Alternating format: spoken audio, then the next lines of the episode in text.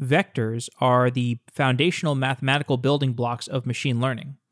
Machine learning models must transform input data into vectors to perform their operations, creating what is known as a vector embedding. Since data is not stored in vector form, an ML application must perform significant work to transform data in different formats into a form that ML models can understand. This can be computationally expense intensive and hard to scale, especially for the higher dimensional vectors used in complex models. Pinecone is a managed database built specifically for working with vector data. Pinecone is serverless and API driven, which means engineers and data scientists can focus on building their ML application or performing analysis without worrying about the underlying data infrastructure. Edo Liberty is the founder and CEO of Pinecone. Prior to Pinecone, he led the creation of Amazon SageMaker at AWS. He joins the show today to talk about the fundamental importance of vectors in machine learning how Pinecone built a vector centric database, and why data infrastructure improvements are key to unlocking the next generation of AI applications. Edo, welcome to the show. Hi. You've done a lot of work on machine learning platforms. And the question I'd like to start out with is what are the databases that get used with machine learning applications? That's very interesting. I mean, depending on where on the cycle you are. So if you're in the collection, inspection of the data, some BI tools, things like Snowflake, things like uh, Databricks, I mean Spark, and later on uh, for training, usually those are done on single machines or collection of machines, so they're not really used by databases. But then when you get to production, you usually use things like pub subsystems and what we're building is a vector database that needs to like retrieve and score and rank things in real time. And those are the kind of infrastructure that are usually involved in the different life cycles of a machine learning product. You worked at AWS on the very popular SageMaker product. What did you learn about machine learning infrastructure when you were at AWS? Wow, a lot. I've learned a lot in the same time. The field itself changed a lot while I was there. So I think the two main things that changed were A, machine learning has become a lot more mainstream, and engineers and machine learning infrastructure folks are expected to be a lot more machine learning and data savvy and expecting to get stuff to the finish line, which was not the case a few years ago. It was kind of uh, more like the data scientists doing that.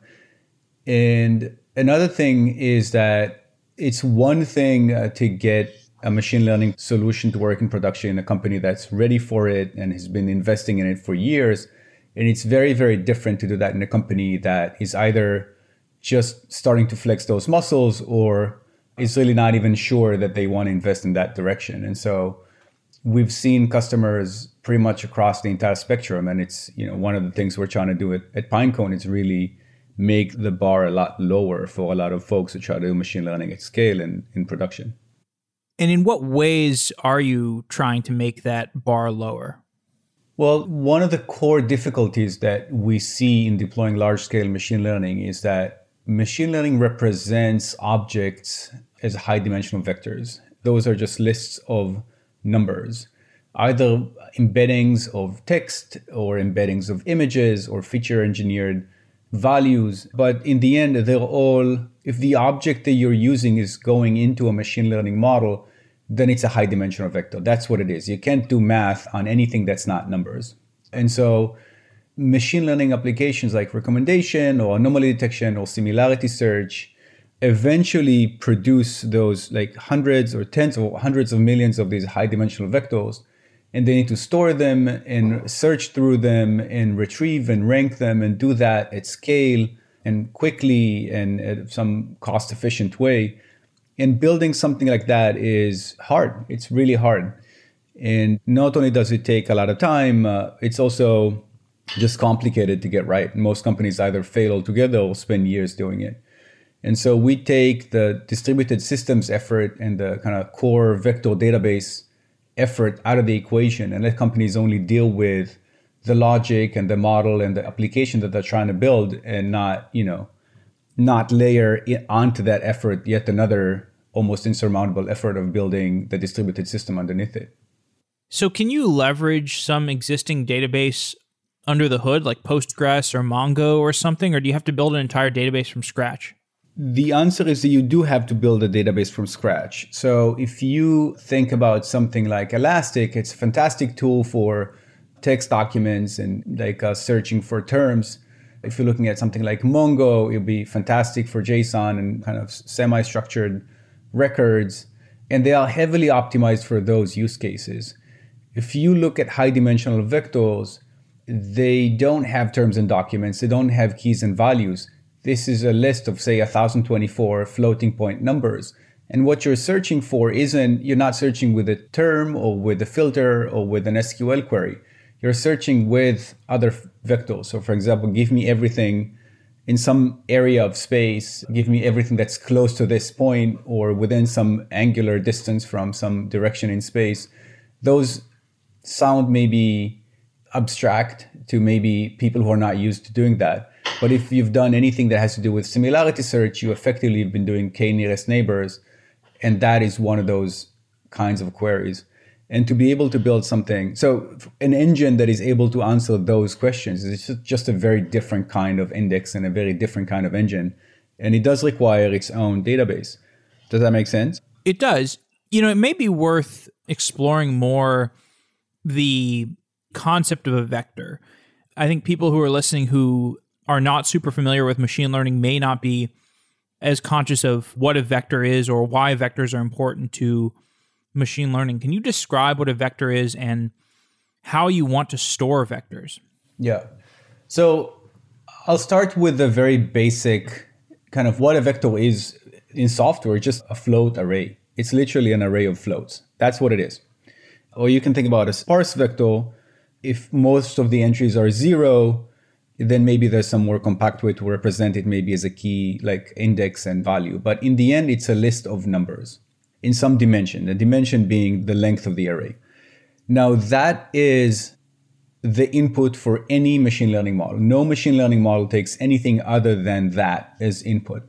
Now, some models seem to be taking text and so on, but that's not what's actually happening behind the scenes. What's happening behind the scenes is if you take something like a text classifier, the first thing it does is convert the text into a vector and then push it into some neural net. So that's just the input type for any model. And when you speak about machine learning, why is it important and why are we thinking about this in this way? Is because those vectors have meanings, right? If you represent an image as an embedding, if you convert the image into this high dimensional vector, you can do it in two ways. You can just represent, say, the pixel values themselves as a long list of just values. That is a vector but it's a very useless representation for a machine learning model because, for example, if you just measure the similarity then between two images, then just the difference in pixel intensity isn't a very good indication of similarity. So, like a picture of a tomato and the flag of Japan might look really similar, but they're actually conceptually as different as they can be, right? So you want a more semantic representation of it. And computer vision models would give you that. So they would take that image and process it in a way not unlike your visual cortex would in your brain would do it and get a high dimensional representation such that you know two slightly different flags of Japan would be close to each other and two different tomatoes would be close to each other but not between the two groups right and so those high dimensional representations are incredibly important and that's how machine learning represents and stores data be it user behavior or images or audio or text. And that's the kind of data that companies are saving. And so if you want to map images, for example, into some high dimensional space with computer vision and then do semantic similarity search on those images, you would do that in a vector database. You would convert the images, you would give the database your function, your container that contains your computer vision model for converting the images to vectors the vector database would convert to vectors, index those, and in real time be able to retrieve similar images based on their semantic representation, based on their vector representation or their embedding, and not based on the image itself. Okay. You've given a description for why vectors are important for machine learning. Now, how does one build a database around the concept of vectors? So, as we said before, your goal is to build more accurate and more scalable machine learning applications, right? And so let's take similarity search, which is a fairly simple application. In similarity search, you're trying to retrieve similar items. And in items, let's talk about, for example, text here. And by similar, I don't mean they contain exactly the same words, but rather they roughly mean the same thing. It might be in even in different languages. And so you now need to, so assume you've using your favorite machine learning model, your favorite NLP model to convert a piece of text to a vector. Now you have a 1024 numbers. And the question is, what do you do with it? And if you're using Pinecone, what you do with it is literally just update it, like upload it or insert it into the database like a key value, where some you give it some ID and you stick it in the database. And now the question is, how do you retrieve from such a database, right? So what actions can you have because it doesn't have any keys and values and SQL doesn't mean anything anymore and it doesn't have any terms. And so what queries can you even run against such a database? And so I want to take you on a little detour to explain uh, the notion of similarity in terms of distance in that space and kind of convert between the abstract notion of similarity to a concrete notion of distance in that space. And so when you think about a, a point on a page, okay, it's like a 2D, like an actual piece of paper, you can put X and Y axes and you can represent every dot on that page just as the x and y coordinates in two dimensions, right? So a two dimensional point is represented by just a set of two numbers. And the same thing is x, y, z coordinates. You can put a point in like 3D with three numbers. If you have, say, a thousand numbers, then that is a point in a thousand dimensional space. While you and I both can't quite visualize a thousand dimensions, mathematically it's the same thing. And so, in the very much the same way that I can measure distances in two or three dimensions, I can measure Euclidean distances in a thousand dimensions. And so, our model was trained such that similar semantically, so things that are similar to each other, either similar images or similar documents, map to close places. The Euclidean distance, their actual physical distance in their high dimensional locations, is small then now I can represent my similarity search as a very concrete query, which is go to the database and retrieve all the points, all these high dimensional vectors whose distance from this location in space, okay, this point is less than some number. Or give me the 100 most closest points to me, not most similar or closest points to this location in space, and this being my query. And so you've converted an abstract notion of give me the most similar objects to two stages. One, convert those objects to vectors and then run a vector query in a vector database. Okay? And so that pattern is, we see that as kind of being de facto the standard pattern, both in similarity, but also in ranking in general, anomaly detection, and, and a slew of other applications. Now, I remember learning about vector similarity back in college when I was taking a class on it was about like search and as you described the the ranking where you can use these vectors to define all kinds of functions and in terms of you know how they're going to be similar to one another so that you know somebody entering a search query you could rank the all the documents in the database based on that search query. So this is kind of an old concept. But I guess what's new is building an entire database around this, right? Because I think historically this has been thought of as more of like something that you perform as an in memory operation. You maybe take all the documents out of a database and then you turn them into vectors and then you perform operations on them. You're talking about just viewing the whole thing as a data set that is in a database. Correct. Right. So re-ranking uh, is was used to call. I don't know if they still call it that way. I think they do. It's called different things. So, like you say, I can retrieve from any data store, you know, a search engine or a database or what have you. I can retrieve candidates. Like say the hundred things that I think would score the highest based on whatever keys and words and whatever some BI.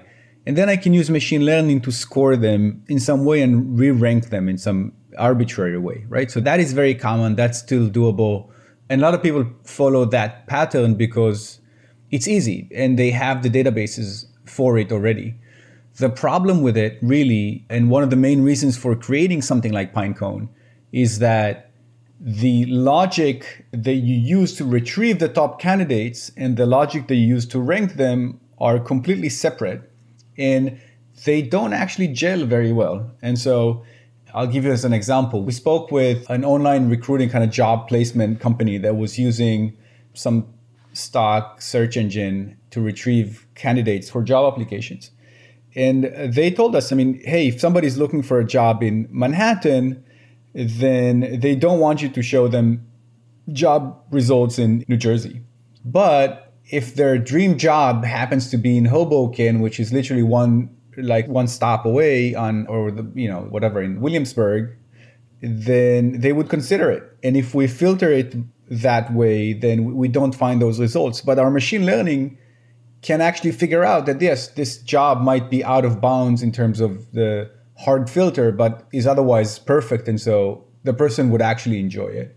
And so they figured that if they could represent their job, their positions as these high dimensional vectors based on their machine learning, they could do a much better job. But then their search engine didn't work anymore because now all their applications, all their job openings were these high dimensional vectors that they couldn't use the search for. So they were kind of in an in between state where they knew that they could do better had they ranked natively with the machine learning, but they just couldn't do it. And so Pinecone for them was the answer. So at this point, I am understanding how it can be useful to build Pinecone for some of these applications, like ranking and and I guess building search indexes. But that's still to me, I guess I'm still confused about the machine learning aspect of it. Maybe I don't understand machine learning well enough to know why it's so useful to have these things in a database as vectors. Could you just go a little bit deeper into maybe another example of machine learning, a machine learning application that's made a lot easier with Pinecone? Yeah. So there are plenty. I think so let's take another customer use case that we can maybe look at. So this is a company that has a ton of service requests, okay? We're talking many, many, many millions of service requests where their customers type in what's happening or their issue they're experiencing some issue and they want to retrieve their service folks want to retrieve in real time, you know, given some service requests, they want to figure out what it is, what it's similar to, and maybe what is the mitigation steps that need to be taken. Okay? So that's a business use case. The problem is that when you get a service request, it's very hard to figure out which are the most similar other service requests that you should look at. Okay? Because either the words don't match at all, or if they match, they match to like thousands of others. And so you really have no idea what you're looking for. But with machine learning, you can train embeddings of those pieces of text such that semantically very similar requests are actually very close by in high dimensional space, right? So they actually, their vectors are much better representations of the similarity between those requests. So what they do is they convert those strings, those sentences or short paragraphs, into high dimensional vectors. They put them in the high dimensional database, the vector database. And then in real time, when a service request comes in, it itself is also converted to a high dimensional vector. You search the vector database, retrieve the 10 most similar requests, and bring them back to the person operating the ticket or the service request, right? Now, what you've gotten out of it is that now those top 10 or top 100 most similar other requests are semantically very similar and very relevant and you've used your machine learning mappings to be to actually rank them natively right and so they don't have to match on any of the words and you didn't have to create some very complex business logic on what makes the request similar you learn that from your data and then you use a native system for the kind of data that you've learned to retrieve the top results and you end up getting much more relevant results and you end up being able to build the system basically when you know one or two people you know in a few weeks instead of like you know an organizational wide effort you know, to write hundreds of tools and uh, sorry, rules and so on, which you otherwise would have had to do. Does that make sense? Yeah, that clarifies a lot of things for me. So I think now that we've talked about the high level application for Pinecone, maybe we could talk a little bit about the architecture. So let's first go through like a read and a write to the database. Can you talk about the read and the write API? Sure. So conceptually, Pinecone is built out of two different components. The first of them is the vector index, which is think about it as the single container set of libraries, data structures, and algorithms that allow you to pack and index high dimensional vectors such that you can search through them efficiently. And then there is a whole distribution over Kubernetes of potentially hundreds of such containers with all the orchestration that needs to go into sharding, replication, aggregation, re-ranking, like pre-processing and post-processing by machine learning models. And those two are very separate components. Now, when you write to the database, so before you write, you have to set up your service, okay? When you set up your service, you define basically what is the model that converts my images, text, user behavior, whatever my object is, what is the machine learning model that converts that into the high dimensional vector? You give that as a container, or you can skip that and feed vectors directly. And you set up kind of the path, right? Say, okay, these are the models that I use to create vectors and rank them. That is the service definition. Pinecone is a fully managed service. So once you do that, you just give the definition to our controller and says, okay, spin up the service it just does it. And after, you know, roughly a minute, you have a live database. At that point, you can start upserting data and upsert being, you know, either, you know, update or insert. And you can do that from any machine, from anywhere in the world at as high a throughput as you can uh, get. If the item is there, it's being updated. If it's not there, it's inserted. What happens is if your definition had the data sharded to several different nodes, whether those nodes are replicated for increased throughput and resilience or not. You know, the shared distribution, the container distribution, Kubernetes takes care of that. And we route the traffic to the right indexers. I want to add that everything is super optimized on our end. So all the communication, you know, everything is gRPC with zero MQ. Everything is highly optimized because we want to be very low latency end to end when you get to the indexes, of course, the vectors themselves are inserted into the individual indexes. In read, what happens is those requests are also split to the right shards. Each of those gets searched independently. Results are being aggregated, re ranked with your machine learning ranking model. Or if you don't have it, just re ranked by the metric like distance or similarity that you have, and they are sent back to you. And basically, those are the two basic read and write operations. And you can do that for, you know, again, as from anywhere because it's a managed service. It's up and running for you when, you know, when if you're done with it or if you want to run another one, you just spin up another one or close it or do whatever you want with it. So that's a great description. I'd love to know more about the distributed systems strategies. So, what's the story around availability, reliability, and replication? Yeah. So, when starting out on this route, we knew a lot already about scatter gather type of technologies and search engines and so on. And we figured that a lot of our components are really containerized. And in some sense, we can't even expect them to ever not be containerized. So if you have TensorFlow models or PyTorch models, or scikit-learn models as ranking or as, as pre-processing, Customers might have bespoke code that takes, for example, text and converts it to some other format first. And so we figured that the basic function, the basic building block of this thing has to be a container. And we have to let customers actually inject and use their own containers in different parts of the system. And so this entire database is built off of highly optimized communication between containers. Some of them are ours and some of them are the customers. So that's one conceptual departure from the standard construction of a database. And we actually have a blog post coming out soon from one of our engineers, uh, Jack Berchuk, which I'd love to send you when, when that becomes available on exactly how we've optimized that portion. With availability, everything is written to write ahead logs, everything is persisted.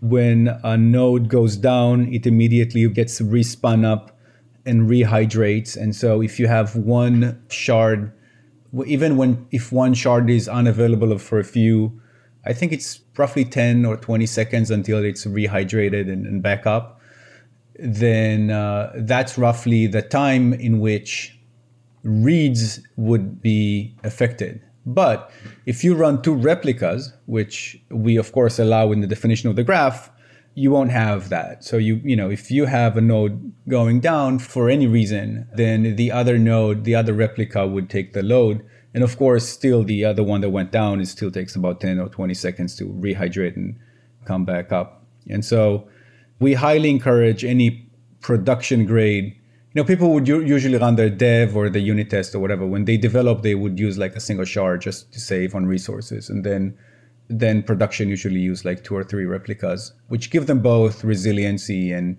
kind of extra throughput. Just you know, just extra oomph, you know, just in case.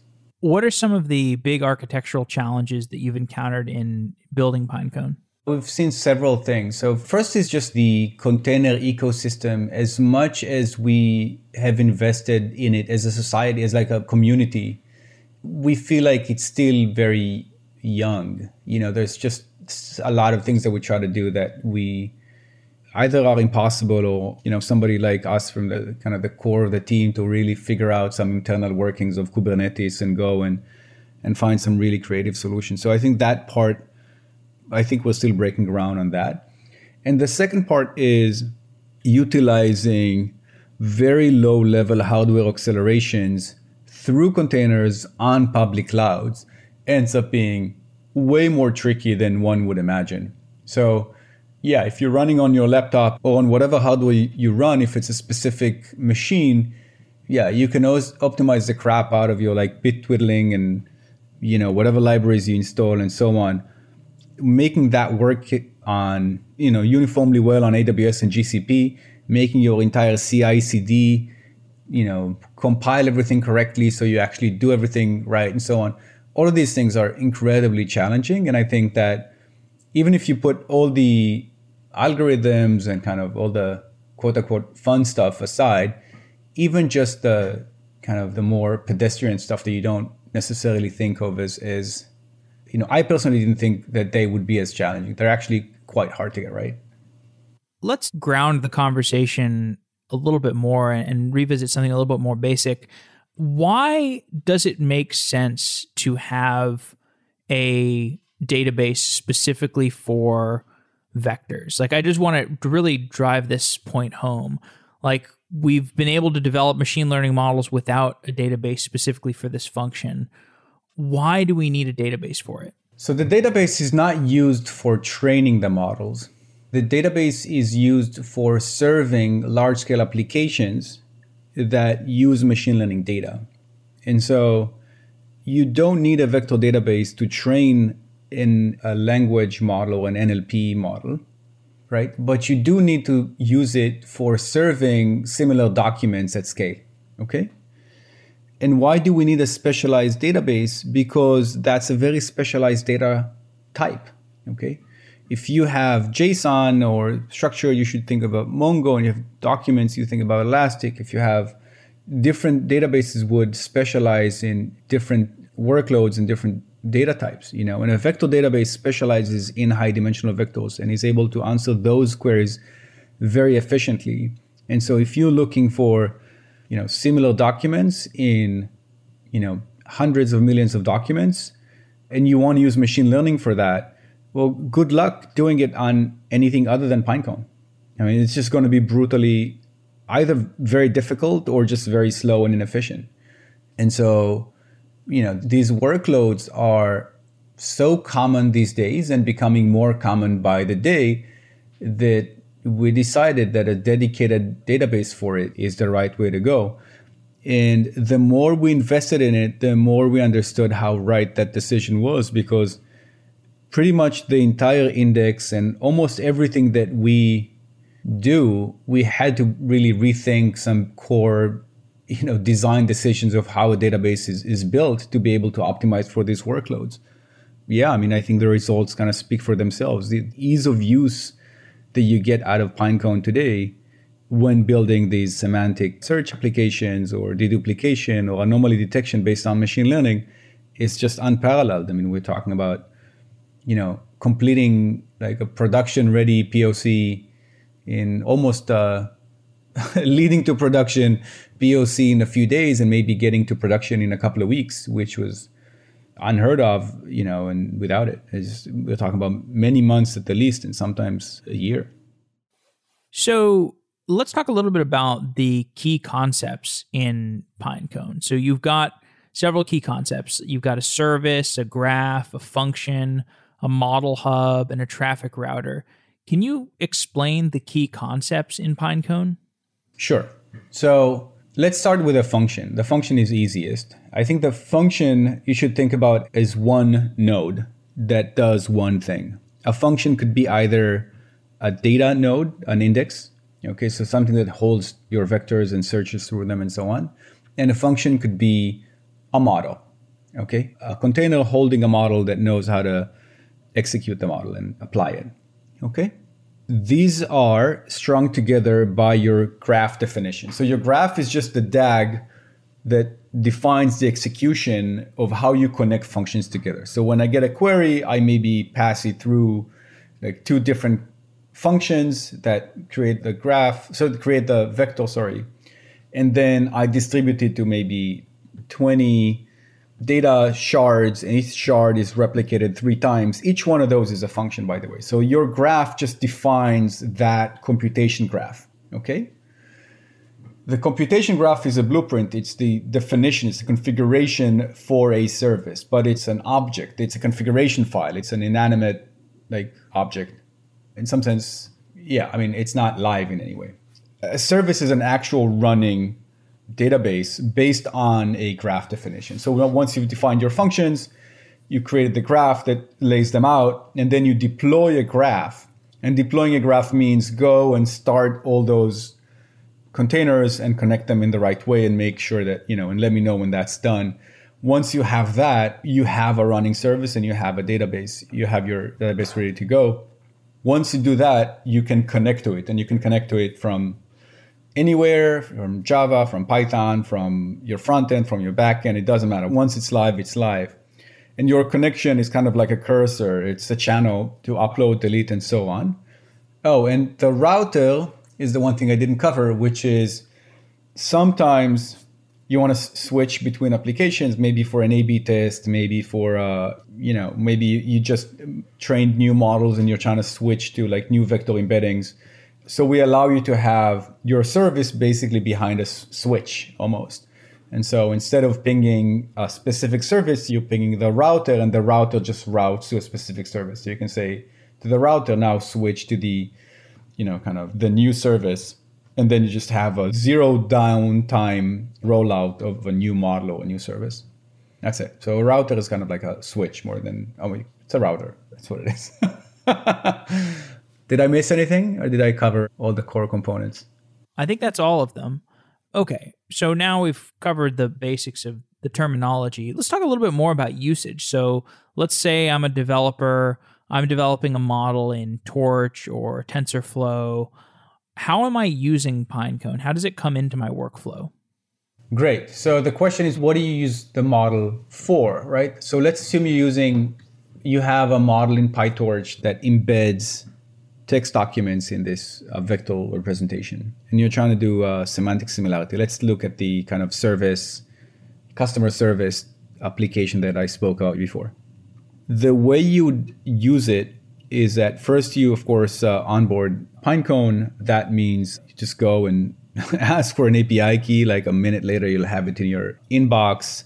For the first month you'd use it for free while you figure out how to use it. So we you know you have it most uh, you have 10 nodes to use for free for the first month until you get your bearings the way you do it is simple. I mean, you'll create a function in your model hub with your model, which we have instructions on how to do. It's quite simple. You create a service with your model as a preprocessor for your data.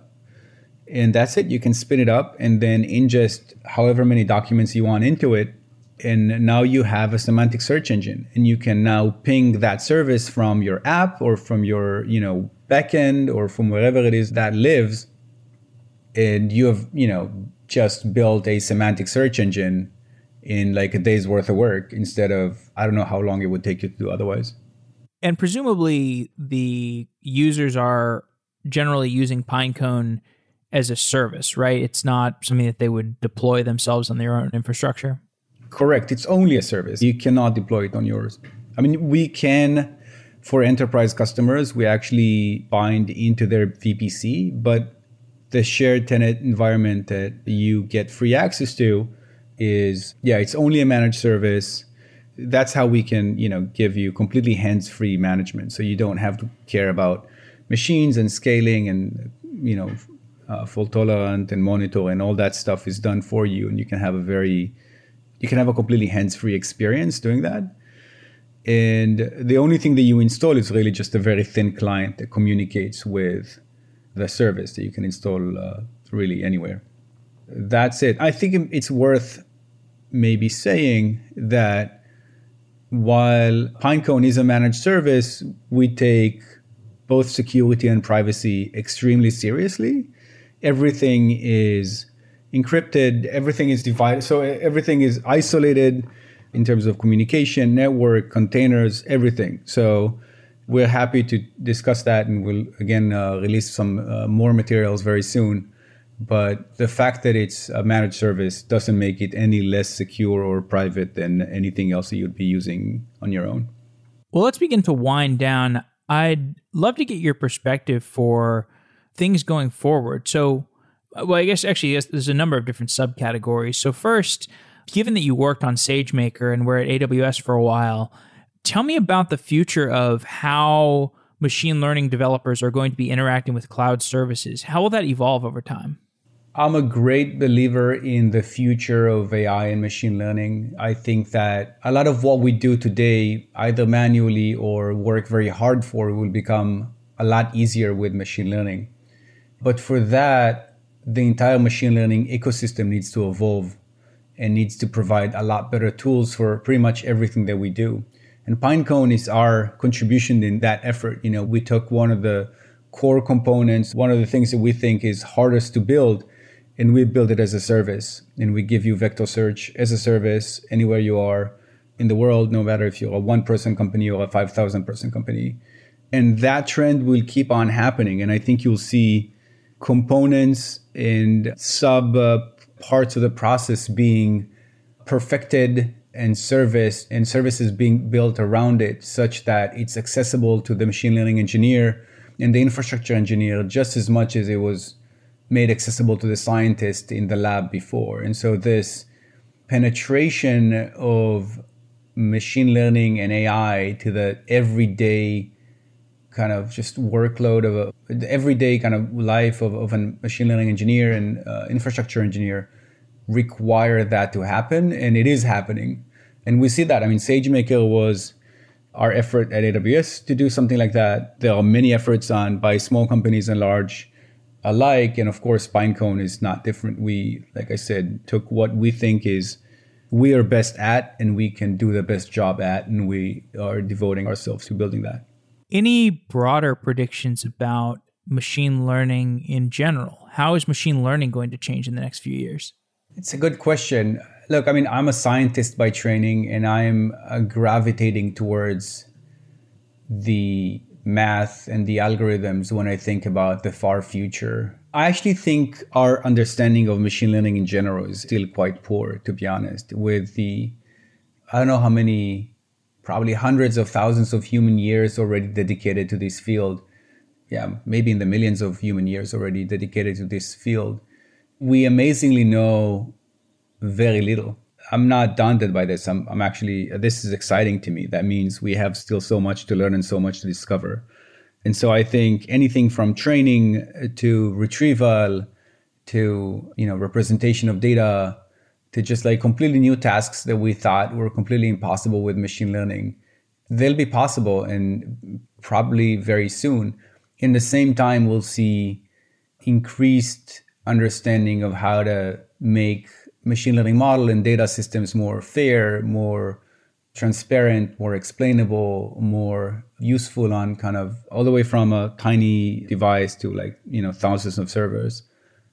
the horizon is wide and, far for machine learning. So almost in any direction that you want to go, there's still a lot to do. So that's, I think, uh, we're in an exciting time in our lives. I think the main change that's going to happen is something I already said, which is the main people practicing AI and machine learning are going to move out of the lab and out of the textbooks and into the kind of main core engineering force in companies and are going to just move to production and become everyday tools and everyday application rather than theoretical exercise and blog posts. Cool. Well, anything else you want to add, Edo? It's been a pleasure talking to you.